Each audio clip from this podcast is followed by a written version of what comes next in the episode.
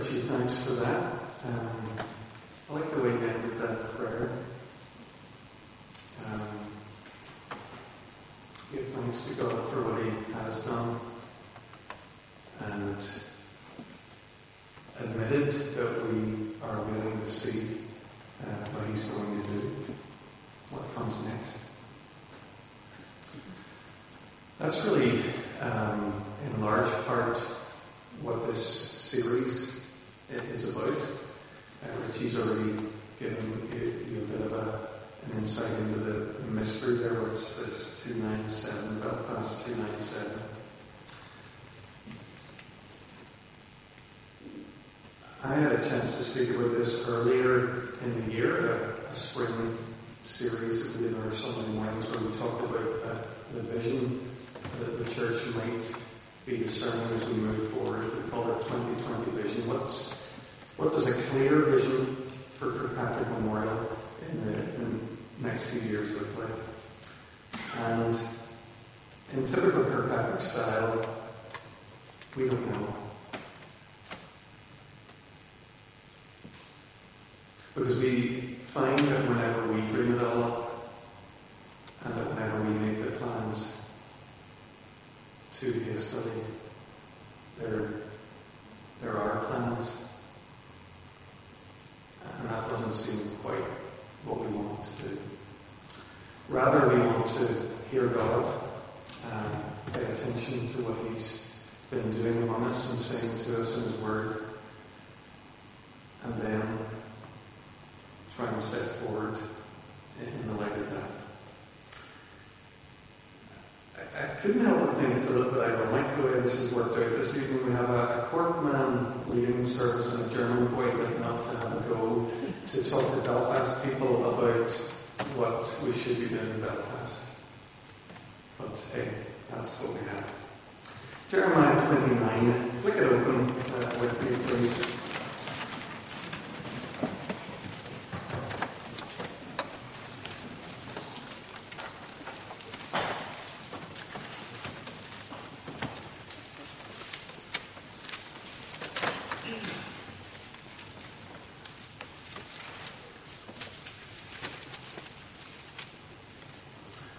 It's, uh, by I'm not preaching this passage this evening.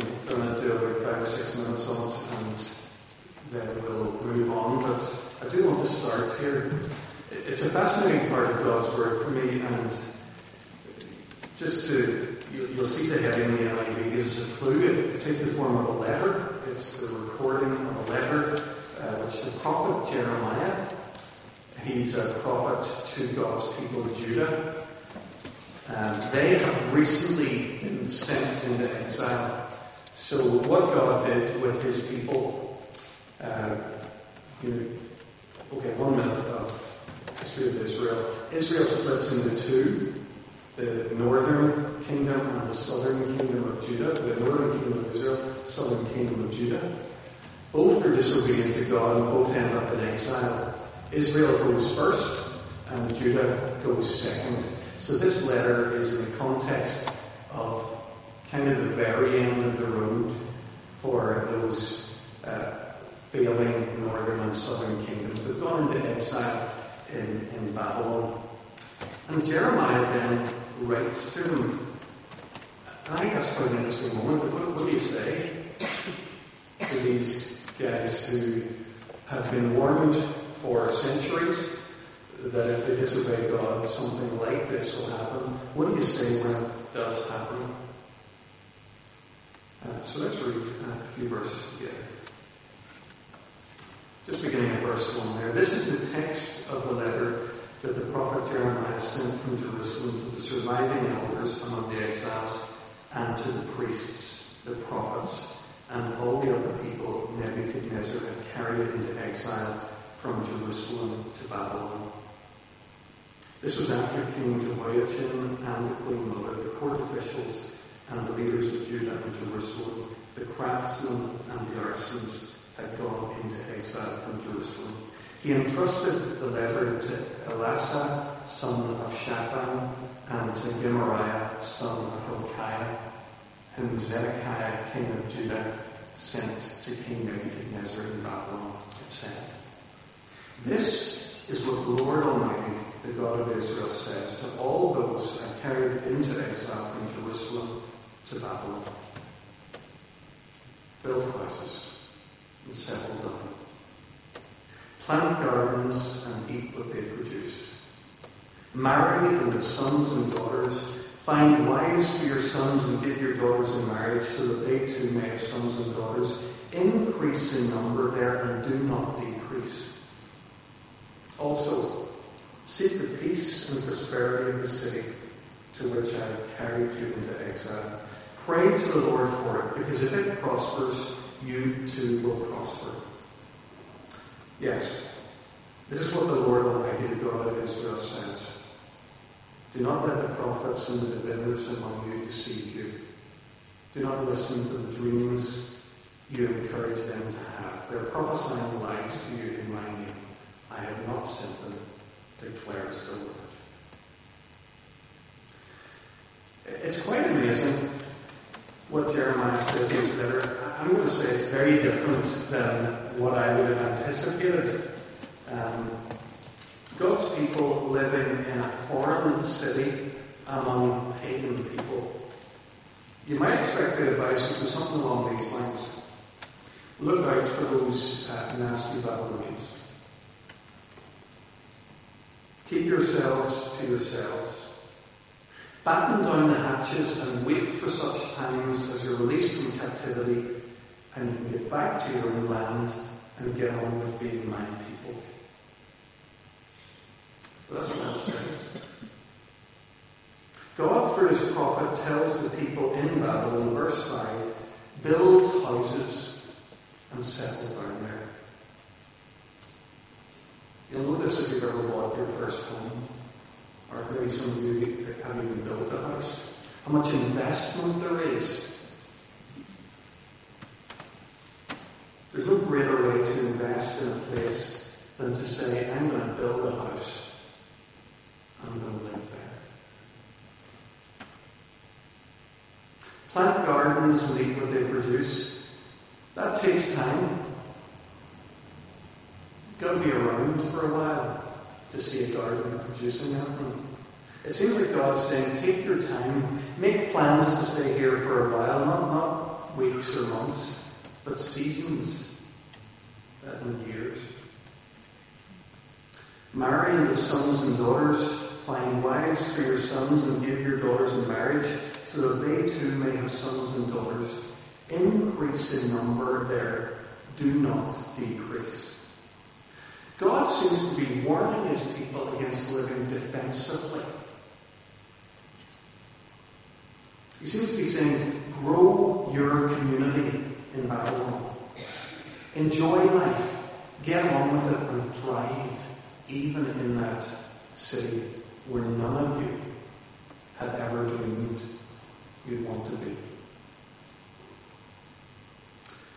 It's all different, say, than we might have expected. And in verse 7, God encourages the people seek the peace and prosperity of the city to which I have carried you into exile. Pray to the Lord for it, because if it prospers, you too will prosper. Seek the peace and prosperity of the city.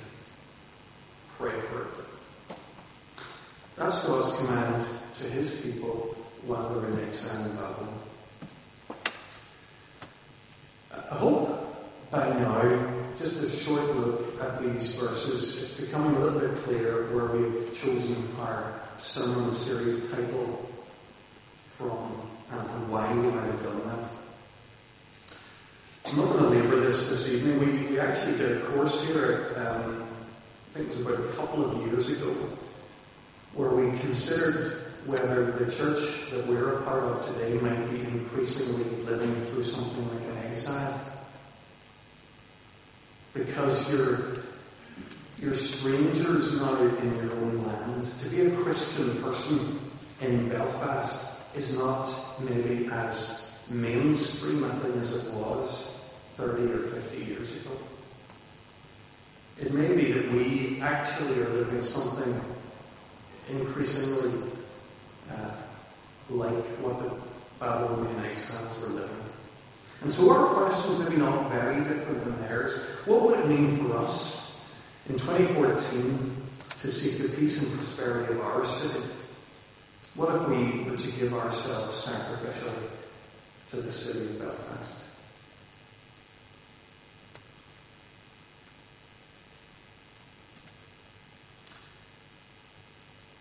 In this series of evening services, we're going to start to think about that. This is very unusual for me because I don't know where this series is going to go. I have some ideas of where we're going to set off, but I'm not sure what the Lord has for us. We'll take time to hear His word and to think about our city. What we're going to do is, yeah, we're going to listen to some teaching from the Bible about the city. I'm going to say that most of us have never had a chance to do that. Maybe don't know that there'd be anything in the Bible about cities or, or much to say, but that's not the case.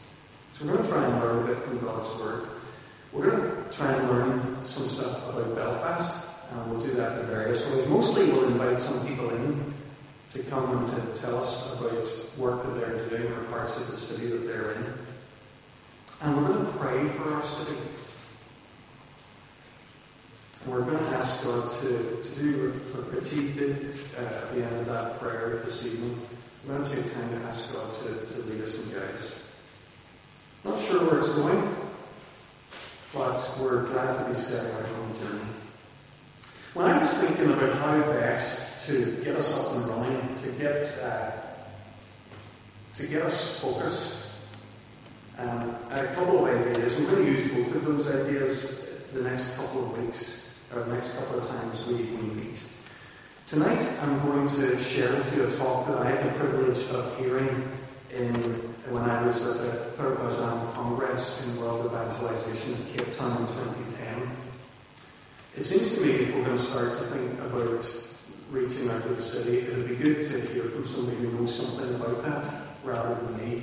So I'm going to invite you to listen with me for a few minutes to Tim Keller, the pastor of Redeemer Presbyterian Church in New York City, who's had a very effective urban ministry in that city for over 20 years now, and is also responsible for a, a, movement um, of church planting throughout cities uh, all over the world. So we're going to listen uh, to this address that he gave to the 4,000 delegates in Cape Town. It's kind of, it seems to me like his chance to say in 17 minutes, I'll give you a clue of how long to listen. It's his chance to make a pitch for the importance of God's people thinking about cities. Listen and see. Um, well, I'm going to challenge you. I challenge you not to be excited about the prospect of reaching a city uh, after listening to, to this presentation. We're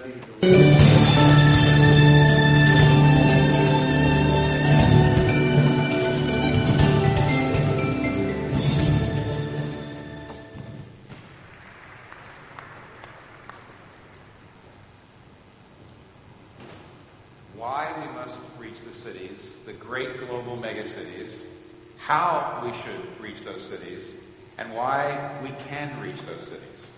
Why we must, how we should, why we can. Why must we reach cities? Because cities are so crucially important. Culturally, missiologically, viscerally. Culturally, in the last year, both uh, the Financial Times and Foreign Policy, two very important international journals, did major issues on megacities and the importance of them.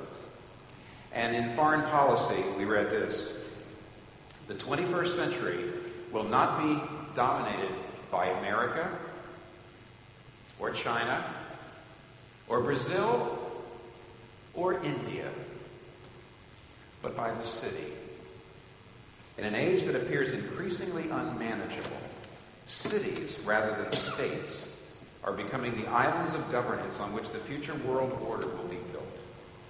Time, technology, and population growth have massively accelerated the advent of this new urbanized era. Already, more than half of the world lives in cities, and that percentage is growing rapidly. Just 100 cities account for 30% of the world's economy and almost all of its innovation. If you want human life as it is lived in this world to be shaped at all by Jesus Christ, you have to, we have to go to the city. Secondly, missiologically, we have to go because they're so important missiologically. Four kinds of people that are there. First of all, if you want to reach the next generation, you've got to go to the cities because young adults disproportionately want to live in cities, and that's where they go. You've got to go where they are if you want to reach the new generation. Where, in whatever culture you're in, you've got to go to cities. Another group, the most unreached people in the world, the most unreached peoples, are more reachable in cities. When they immigrate to cities, either from the rural areas in the cities in their own homeland or to other countries' cities, uh, they, they break their kinship ties. Uh, they're in a more pluralistic environment. They are far more, humanly speaking, open to the gospel than they would ever have been in their previous habitat. If you want to reach the most unreached peoples in the world, go to cities. So you have to reach the unreached peoples. There you reach the younger generation. Uh, thirdly, the people who tend to make the films, write the books, do the business deals, they're there. The people that have the biggest impact on the cultures of the world are there. And lastly, intriguingly, the poor. If you want to go to if you go to cities, you not only reach the elites of the world, but you reach the poor. Something like one third of all the people moving into the great cities of the world today are going to live in shanty towns. And God cares about the poor, and He loves the poor. And if you go to the cities, you not only reach the next generation, you not only reach the most unreached peoples, you not only reach the people at the top, you reach the people who God loves at the bottom. Missiologically, that's where you have to go to reach those people. So culturally, missiologically, but the city is important viscerally. Now, what do I mean by viscerally? From the heart. In Jonah chapter 4, at the end, uh, Jonah is very unhappy because God has not destroyed the great city of Nineveh. Very unhappy. But he's very happy with a vine that has grown up. A beautiful vine. He's gotten very emotionally attached to it uh, because it's beautiful and it gives him shade in that very hot environment. And that's natural and right to love part of God's green earth. But then the vine dies, and he gets anguished and discouraged and depressed, and God makes an argument. God says to him, You are emotionally attached to the vine and not caring about the, the, the, the where's what happens to Nineveh. Jonah, you love plants, but I love people. Now, Psalm 19 tells us nature does reflect God's glory.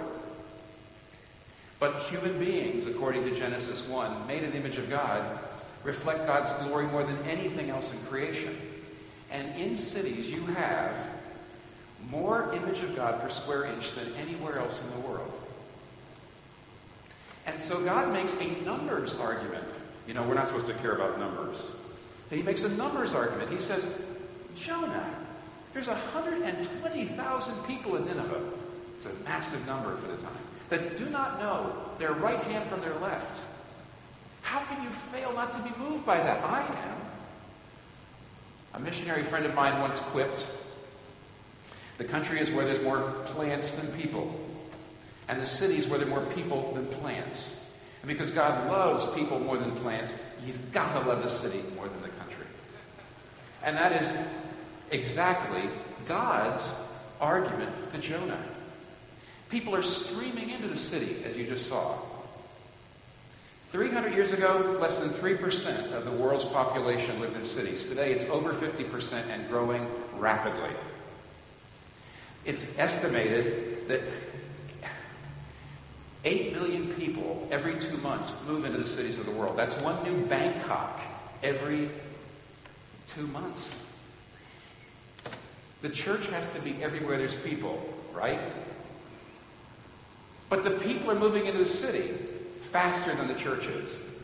If you love what God loves, that's the visceral. If you love what God loves, you'll love the city.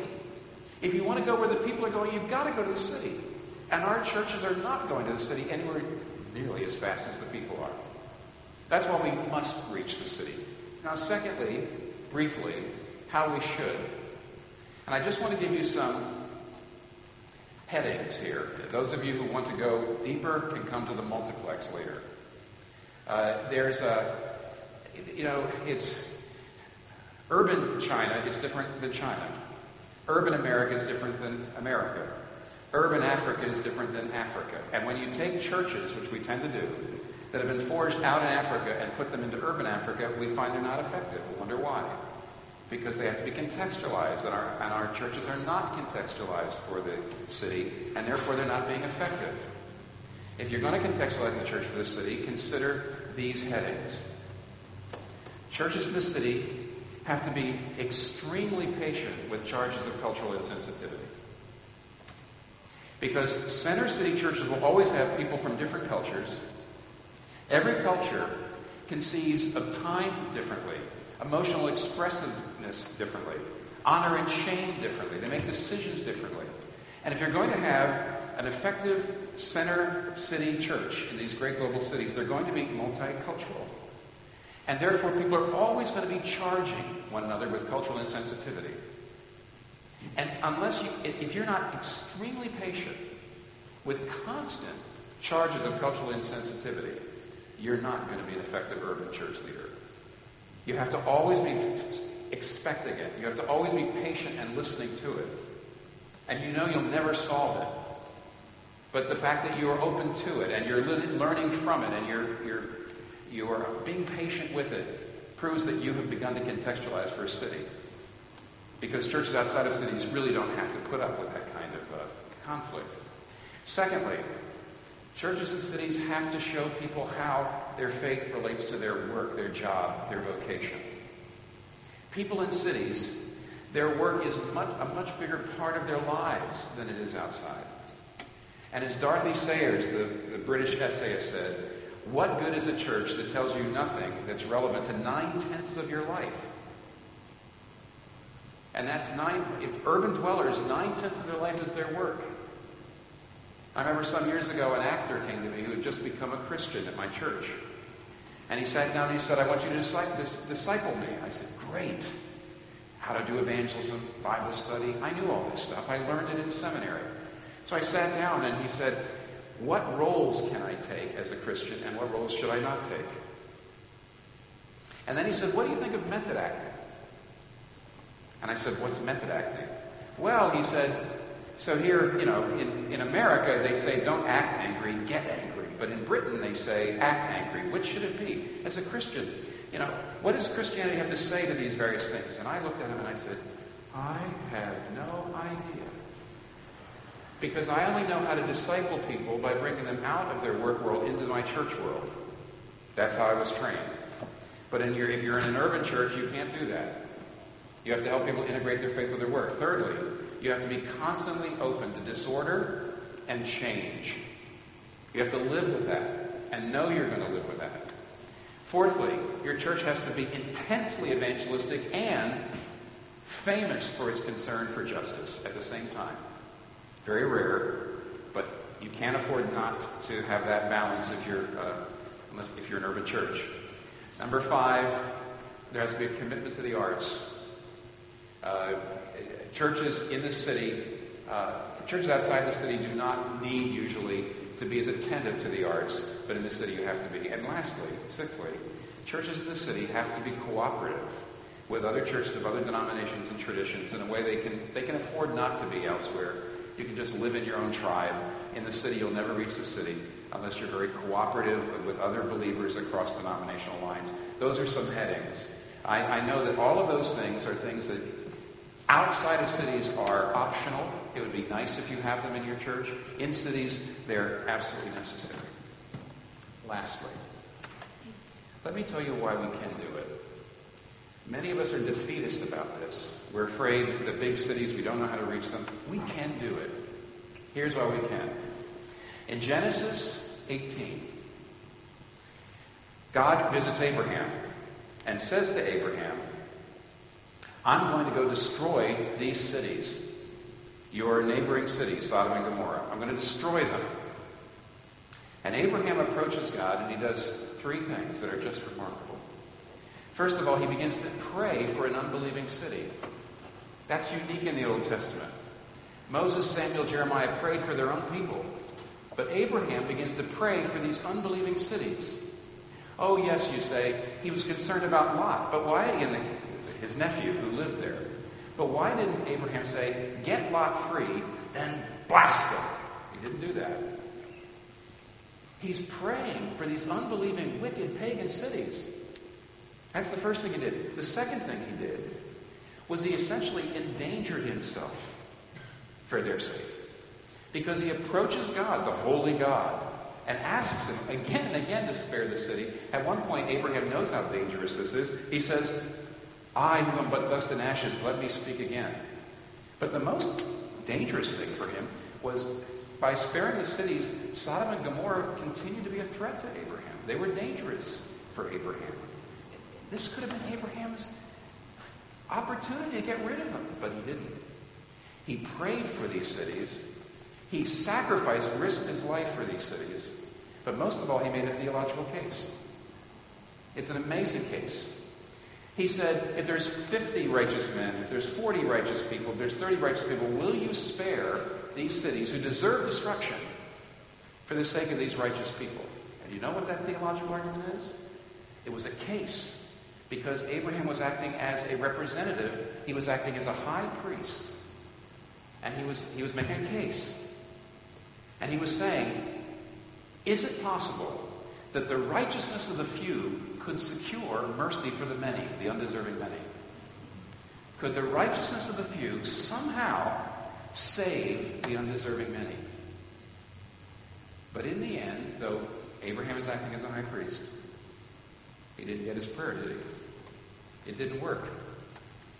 Sodom and Gomorrah were destroyed. They didn't have the high priest they needed. But we do. Jesus Christ, the ultimate high priest. Abraham prayed for people, interceded for people who might have killed him. But Jesus Christ, Father, forgive them. They don't know what they're doing. Jesus Christ interceded for people who did kill him. Abraham risked his life for these unbelieving cities. Jesus gave his life for the unbelievers. But most interesting of all, Abraham had a theological concept. Isn't it possible that somehow the righteousness of the few might cover the sin of the many? But Jesus Christ is the reality. Jesus Christ is the only righteous one.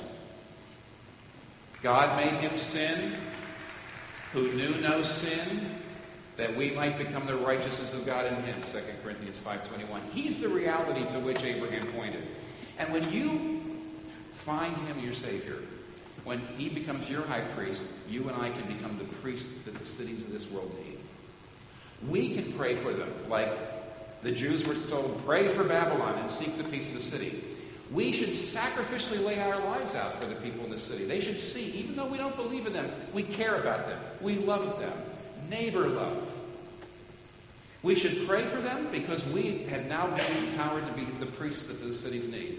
We should sacrificially lay out our lives for them, but most of all, we should offer the righteousness of Jesus Christ to cover their sin, that they may be saved. Because he's the priest that those cities needed, we now, believing in him, become the priest that our cities need, and we can be the priests our cities need. Look at the cities of this world. Look at the masses of these cities, God says. Why aren't you moved by them? Why aren't you going there? So let's go. Thank you.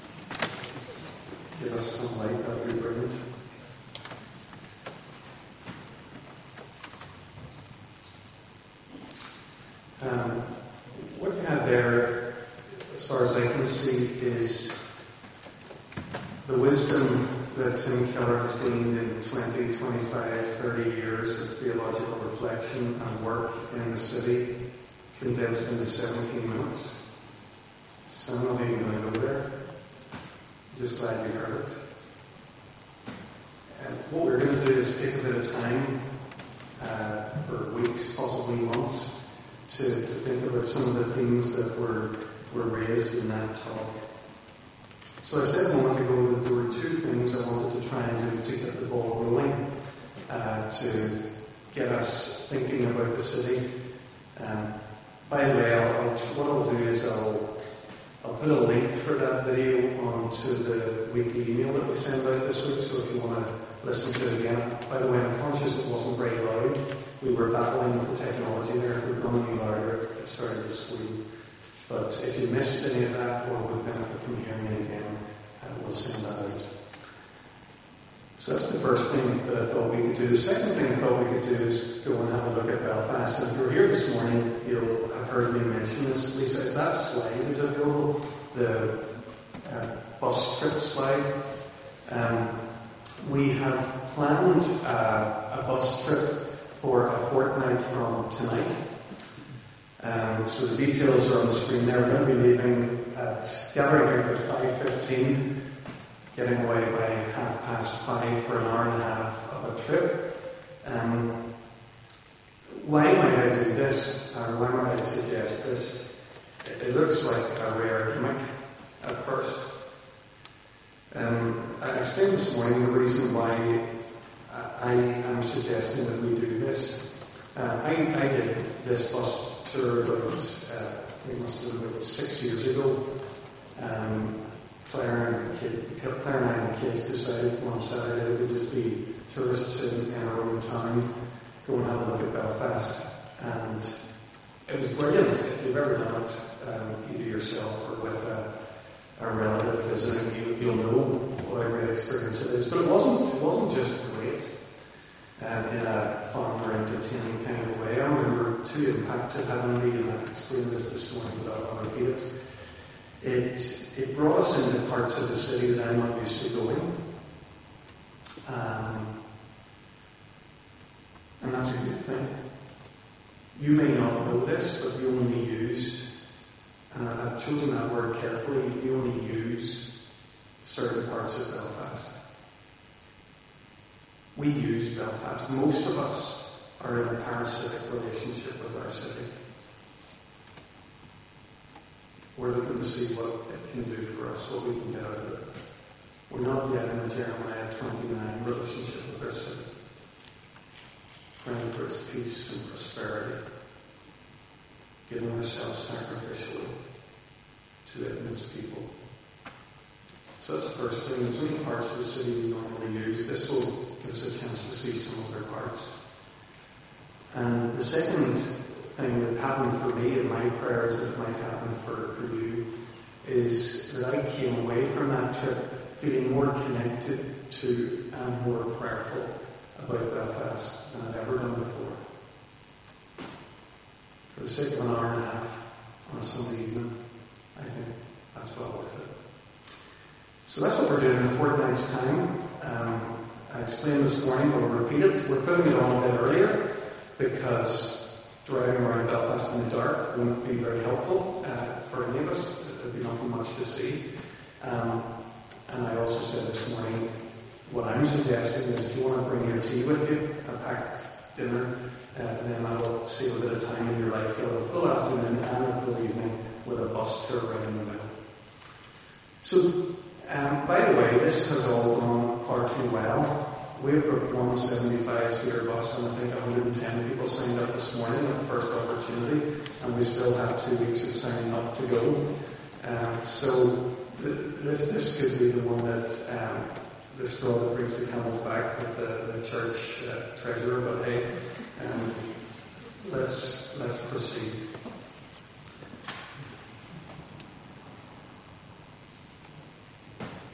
We've, we've mapped out, I've been working with Sam and Richie and this, we've mapped out some teaching that we're going to start to do then once we get past the, the bus trip and into October. Um, it'll be a learning time for me. Um, I look forward to much more about what God's heart for the city is. Um, and yeah, I, I sense that we're going to go through these next few months and have an entirely different picture of Belfast by the time God's finished with us. That's my hope and my prayer. Let me begin to do this thing that we're encouraged to do in Jeremiah chapter 29 to, to pray for our city. Let me pray this now.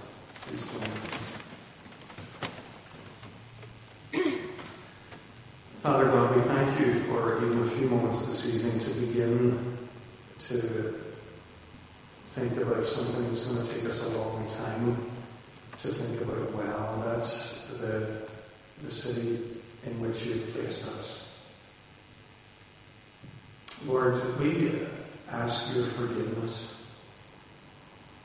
When we read your word there in Jeremiah 29, when we see the kind of relationship that you long for your people to have, even with foreign pagan cities, cities of exile, places where we don't feel at home. Lord, we sense that your heart is for these people. Lord, forgive us for the times when we have lived in our ghettos, when we have been content to try and find a life that's comfortable and convenient and, and nice for us. Lord, forgive us for the times when we have used the city rather than blessed it. And we pray, Lord, that you would in your grace and mercy, open our eyes and show us what your heart is. For we say, as, as we said at the very start this evening, we're open to you to come and to lead us and to guide us and to show us the way. We pray all this in Jesus'